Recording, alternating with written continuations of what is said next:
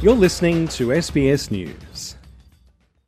According to the Household Income and Labour Dynamics in Australia report, also known as HILDA, various data analysed the country's economic, physical, and mental well-being and found four main trends.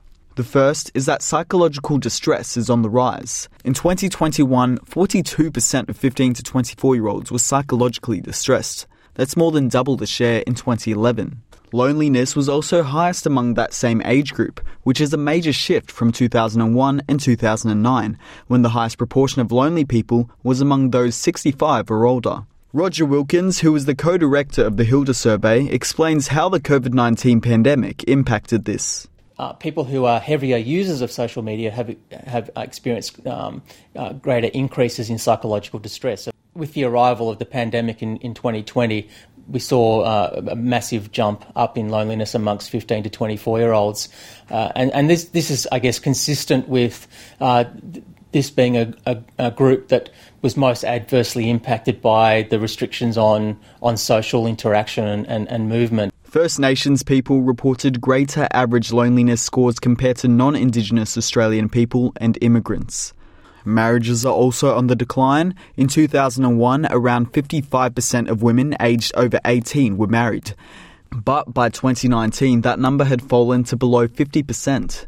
But the rate of partnering hasn't entirely changed, according to Professor Wilkins. There are two main drivers of the decline in, in marriage. Uh, the first is that people are tending to do things like form families, buy a house, and get married at later ages. So we're seeing a lot more people in their 20s who are in de facto relationships than we did, say, 20 years ago. So I think there is also a bit of a, a, a broader social shift away from marriage. I think uh, increasingly uh, people are probably thinking that that they don't need this formal piece of paper to affirm their, their relationship. There's certainly not the stigma that there once was associated with living with someone out of wedlock. And the proportion of women in the workforce has risen by around 10% from 64.3% in 2001 to 74.1% in 2019.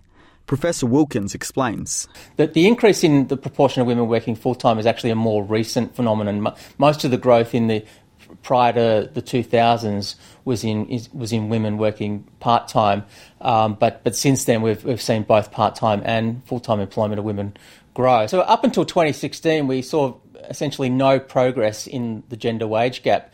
But since then, we've seen a, a substantial narrowing of the of the gender pay gap. So, uh, in 2016, women were earning about 78% of, of men full time employees. In the most recent data, that was up to 86%. And for the first time, the survey collected information on vaping, with 14.1% of those over 15 having tried electronic cigarettes or vaping. To tackle this, new government regulations came into force this year that aim to restrict access to vapes and e cigarettes. Yusuf Saudi, SBS News.